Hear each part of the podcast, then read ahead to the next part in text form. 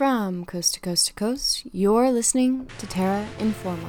You're listening. You're listening. You're listening to Terra Informa. Terra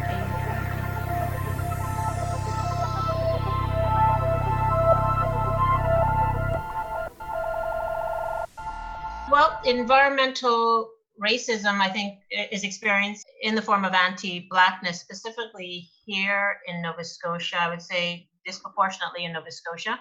There is a history of environmental racism in African Nova Scotian communities, specifically since the mid 1960s, I would say, beginning with Africville. And that's a that's an example of environmental racism that most people are familiar with.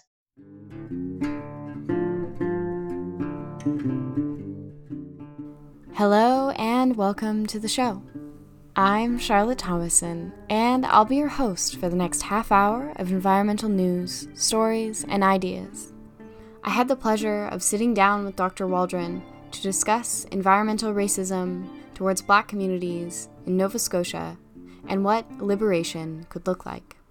Before we start our episode, we would like to acknowledge that we are situated on Treaty 6, the historic and present meeting place of the Cree, Blackfoot, Metis, Saulteaux, the Nakota Sioux, and the Dene. Our recording studio in Amiskwaci is Papaschase Land. We are grateful to work and live on this land, and as we educate and share on environmental news and stories, we recognize that as settlers, we are not the ones to start this work, but rather need to work in solidarity as treaty people with the indigenous nations that have been protecting this land since time immemorial. Today, we are talking about so called Nova Scotia, which is the territory of the Mi'kmaq people.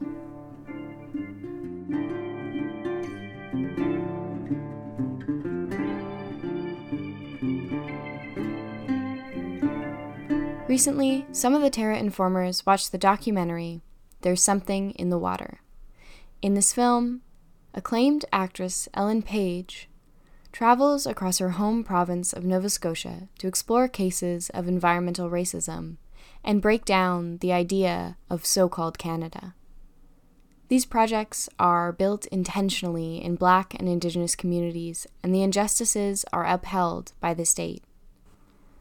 There's Something in the Water is a harrowing look into environmental injustice Environmental justice literature often brings up issues of distributions of risk and benefit, the validity of gathering and acting on community input and concerns, and respecting local and indigenous knowledge. Environmental racism specifically refers to the environmental injustice that is based on race, which we saw ample evidence of in the documentary.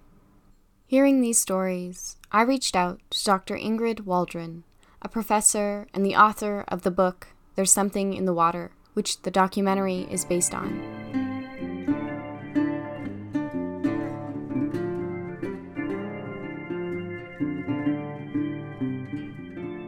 My name is Dr. Ingrid Waldron. My pronouns are her, she, and I am an associate professor in the School of Nursing in the Faculty of Health at Dalhousie University and the director of the Environmental Noxiousness, Racial Inequities, and Community Health Project. And that's uh, the acronym for that project is the Enrich Project. How do you think that environmental racism and anti Blackness are embedded into the state of Canada? Africville was a situation where uh, African Nova Scotians in that community were forced out of their community to make way for industrial development. And what was left in the wake of that rezoning of Africville and the kind of forcing the community members out of their neighborhood was uh, environmental hazards of many kinds. So I would say Africville is both a, a case of gentrification, perhaps, or what we often call urban renewal and environmental racism. Later, uh, in the early 1970s, we have another case of environmental racism impacting an African Nova Scotian community, uh, specifically in Lincolnville. And a landfill was placed in that community in and around 1974. And later in 2006, a second generation landfill was placed on top of the first generation landfill. So there was a lot of you know protests and rallies to remove the first generation landfill, and I think the community thought that that was going to happen. So it was a bit of a slap in the face when a second generation landfill was put on top of the first generation landfill in 2006. So that's a community that's been dealing with high rates of cancer um, and other illnesses since at least 1974.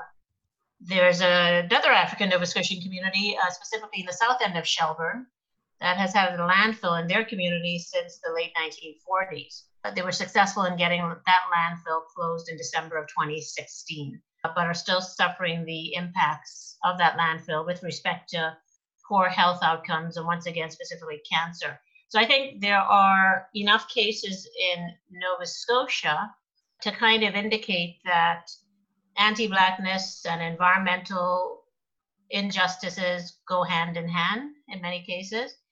And I always say that environmental racism often illustrates that, you know, people who are racialized or racialized bodies, that they are devalued. They're seen as unworthy and invaluable in many ways. And certainly I think the I think black people more specifically are seen as not having any worth in, in Canada and in Nova Scotia.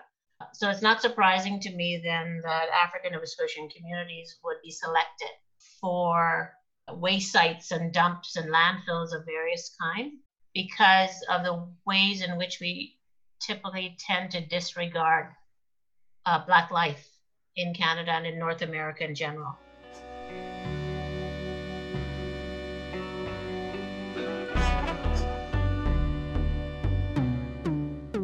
So, what is environmental racism? It's the way in which governments and developers put hazardous facilities like dumps and sites of heavy pollution in areas that are predominantly populated by Black and Indigenous people. Like many other forms of racism, environmental racism is embedded into the state of Canada. Throughout history, and continuing today, anti Blackness in the province of Nova Scotia has been pervasive. It is not an accident that waste facilities end up by these marginalized communities. This is a calculated choice because of the state's view of people of color minimizing the values of their lives. Dr. Waldron is also the director of the Environmental, Noxious, Racial Inequalities, and Community Health Project, or ENRICH. This project investigates the socioeconomic, political, and health effects of environmental racism in Indigenous and African Nova Scotian communities. Can you tell me a little bit about what the Enrich project is um, and kind of like what inspired you to take on that work? I was actually um, asked to take on the Enrich project. I actually didn't know anything about environmental racism or about the communities that were impacted uh, until around 2012 when an environmental activist who had been extremely active around the Lincolnville situation met with me uh, to ask me to take on a project on environmental racism and I you know I didn't know what it was so I asked him to explain it and you know I was a bit hesitant to take on this project because I had never delved into the issue of environment or environmental justice in my work in my education in my doctoral work in my postdoctoral work completely missed that topic, right? So I was hesitant to take it on, but I did recognize quite quickly that, uh, you know, that I would be dealing through that project with Indigenous communities and Black communities, communities that I had worked with and communities that I had an interest in.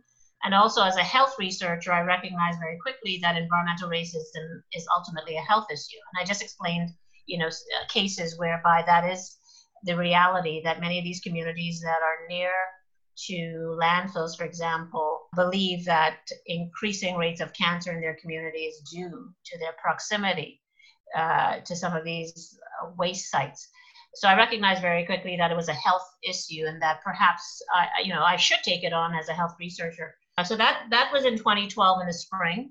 Uh, and then later in the fall of 2012, I started to build a team uh, recognizing, of course, that this needed to be a community based project. It had to be community led, and that the team needed to comp- be comprised of community members and leaders from the Mi'kmaq community, from the African Nova Scotian community, as well as professors and students and volunteers and health professionals. So later that year, and also throughout 2013, I started to build relationships with these communities by holding uh, workshops and meetings in their communities. And also starting to connect with government as well to kind of identify ways in which government could support the project and support communities.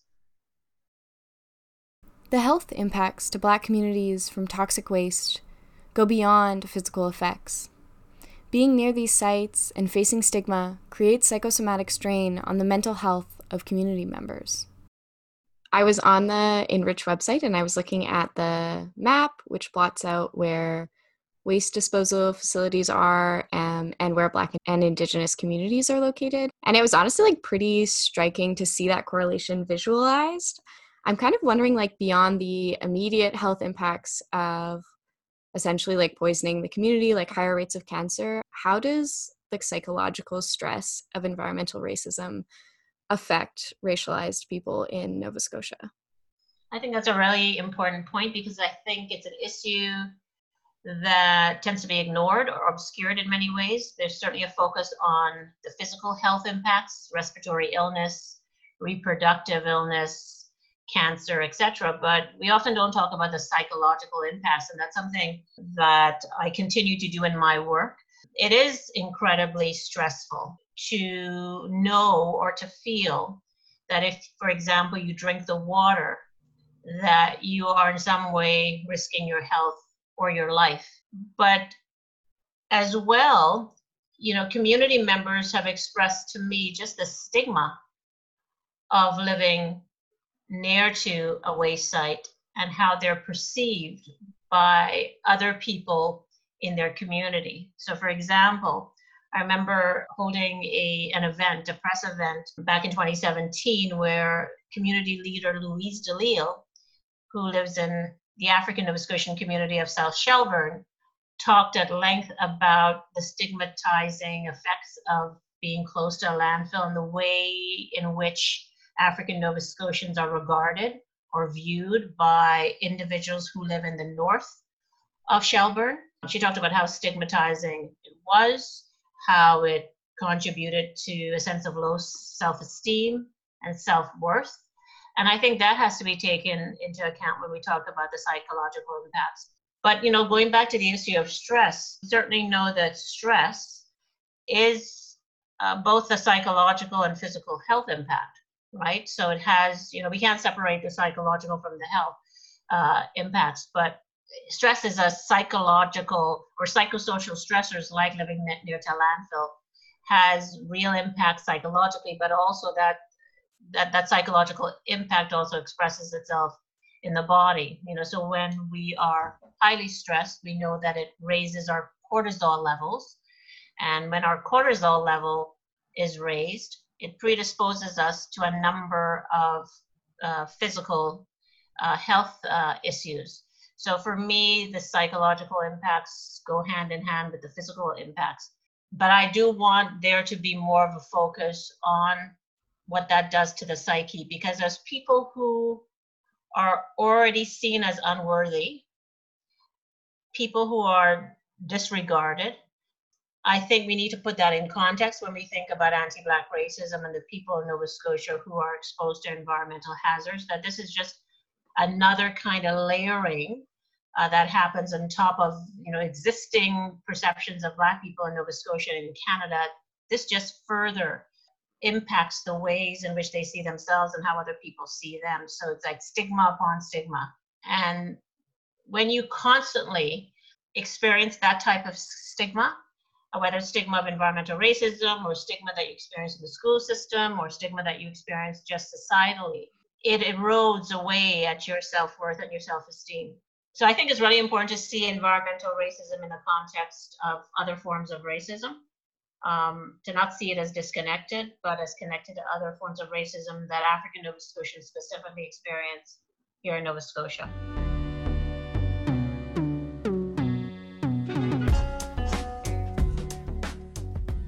You're listening to Terra Informa.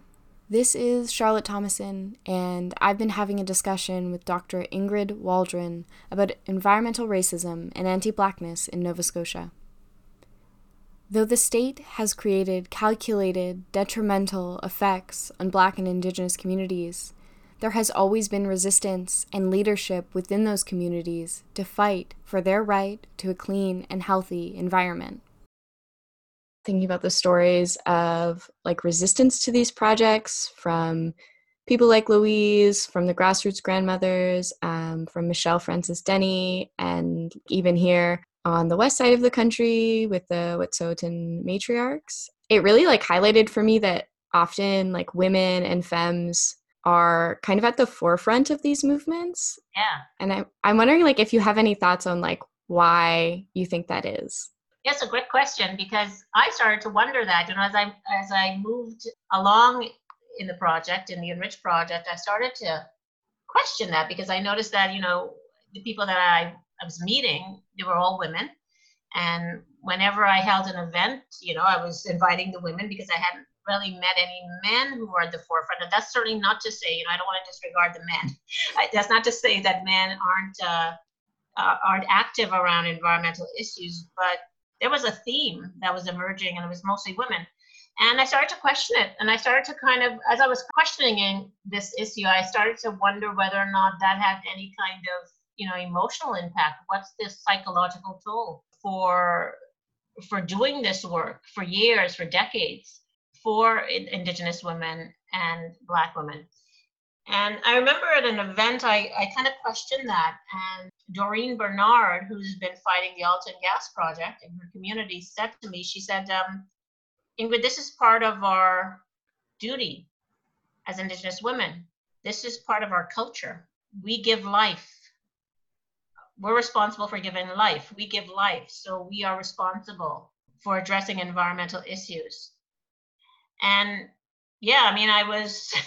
I didn't know that, right? You know, because I was here, I was frustrated, and she wasn't. She was like, "This is just part of what we do. This is what women do in our culture. We're this is our duty. We are responsible for protecting the water and for defending the land." So it all makes sense to me now, right? Because this is kind of indigenous culture. But then when I think of the African Nova Scotian community where I was also seeing the same thing. I was seeing women taking up that responsibility. I didn't think to myself, well, is there something about Black culture, uh, people of African descent, where women are at the forefront of environmental issues? And, you know, I, I really think there is. I think we see there's a history of that Black women taking up leadership positions in community. So, beyond environmental racism, living here in Nova Scotia and being part of various community initiatives, and I look at who's on the board, and I look at the membership, and I look at who is doing a lot of the work, I see a lot of Black women. And I saw that when I was living in Toronto, right? So I think there's something to that, that um, certainly historically, I think Black women have taken up leadership positions when it comes to community development and community initiatives. Um, certainly in the Black community, we have a matriarchal structure for a number of reasons. And I think that matriarchal structure informs the kinds of um, resistance that we see among Black women in the broader society. Black women have often been prevented from taking up those positions, particularly historically, because of sexism and mm-hmm. racism and the intersections of, of those two issues. You know, we look back to the civil rights movement and we tend to honor the men, uh, people like Malcolm X. And, For sure. Uh, you know, the, the men are the people that have gotten the attention. Angela Davis has also gotten a lot of attention, but certainly uh, not as much as the men have. So I think um, in many ways, Black women have been disregarded, but that has a lot to do with racism and sexism. But what we're seeing today is that Black women are leading these movements and certainly leading environmental justice movements as well here in Nova Scotia.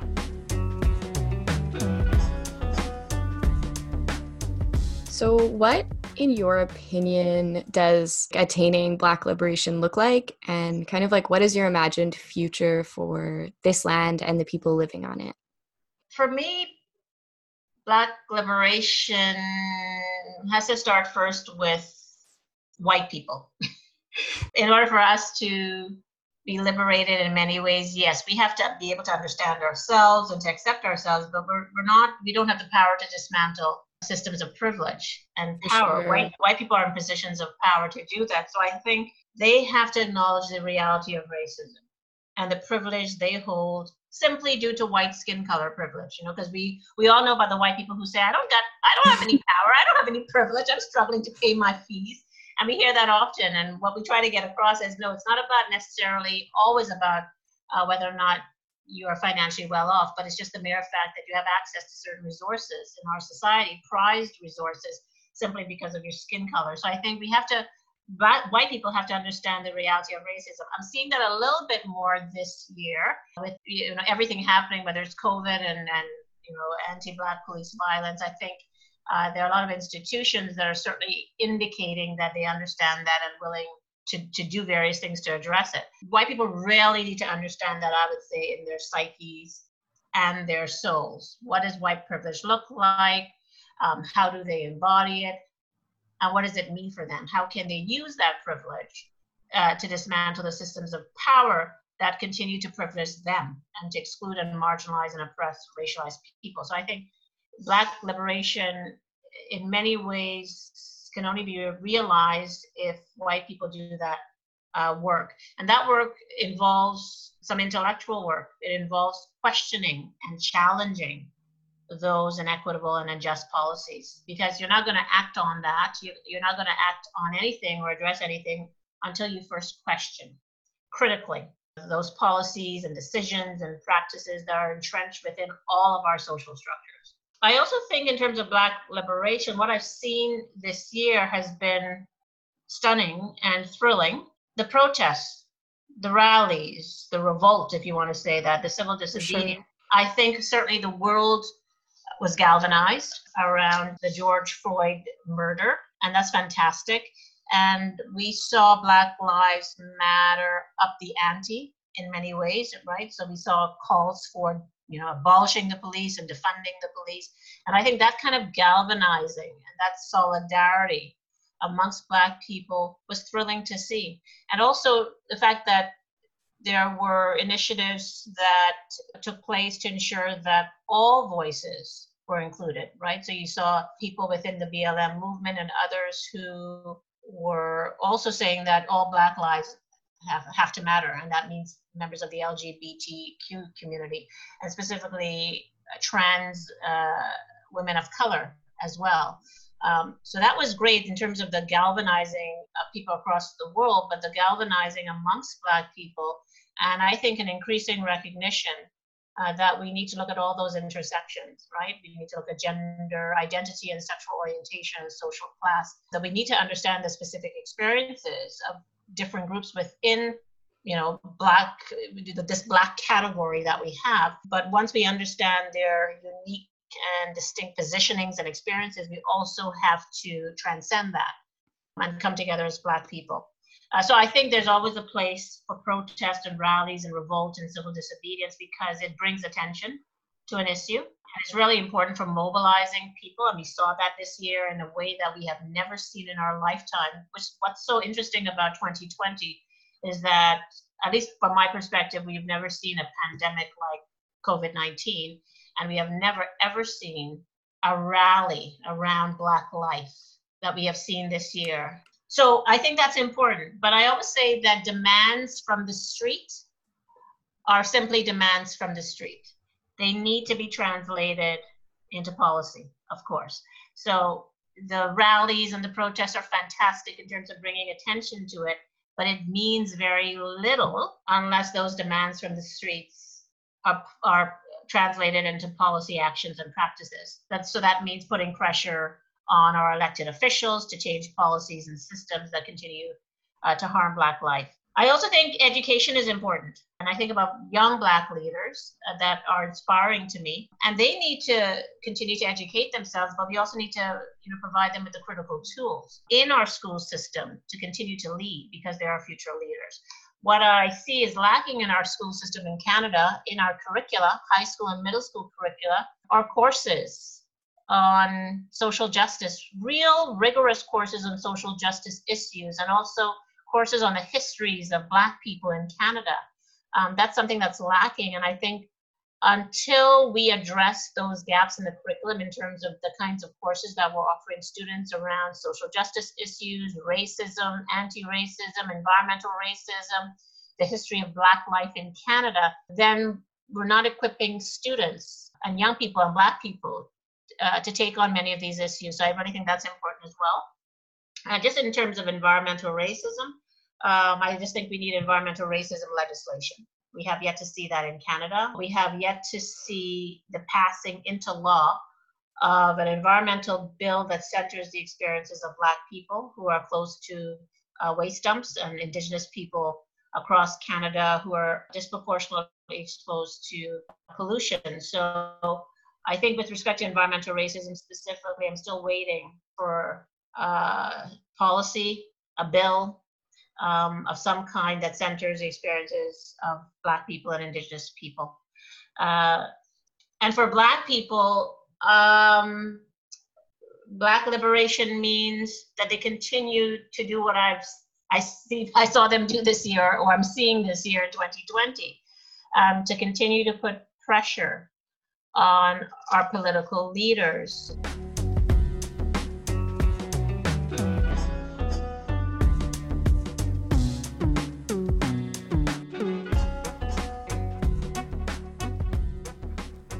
Ingrid's work reminds us all that environmental and social systems are not disconnected.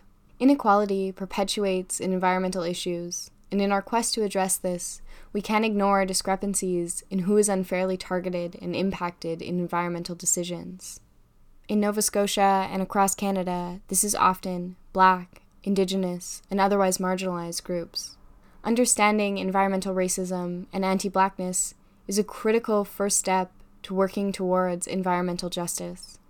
As Ingrid pointed out, part of that work includes assessing our biases if you're a white or non black person and examining how the internal structures of white supremacy live within us.